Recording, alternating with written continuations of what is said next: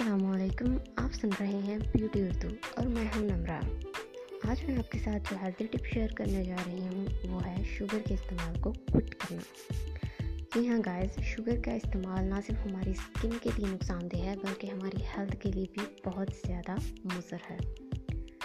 Sugar کے استعمال سے ہماری اسکن کا ایجنگ پروسیس اسپیڈ اپ ہو جاتا ہے۔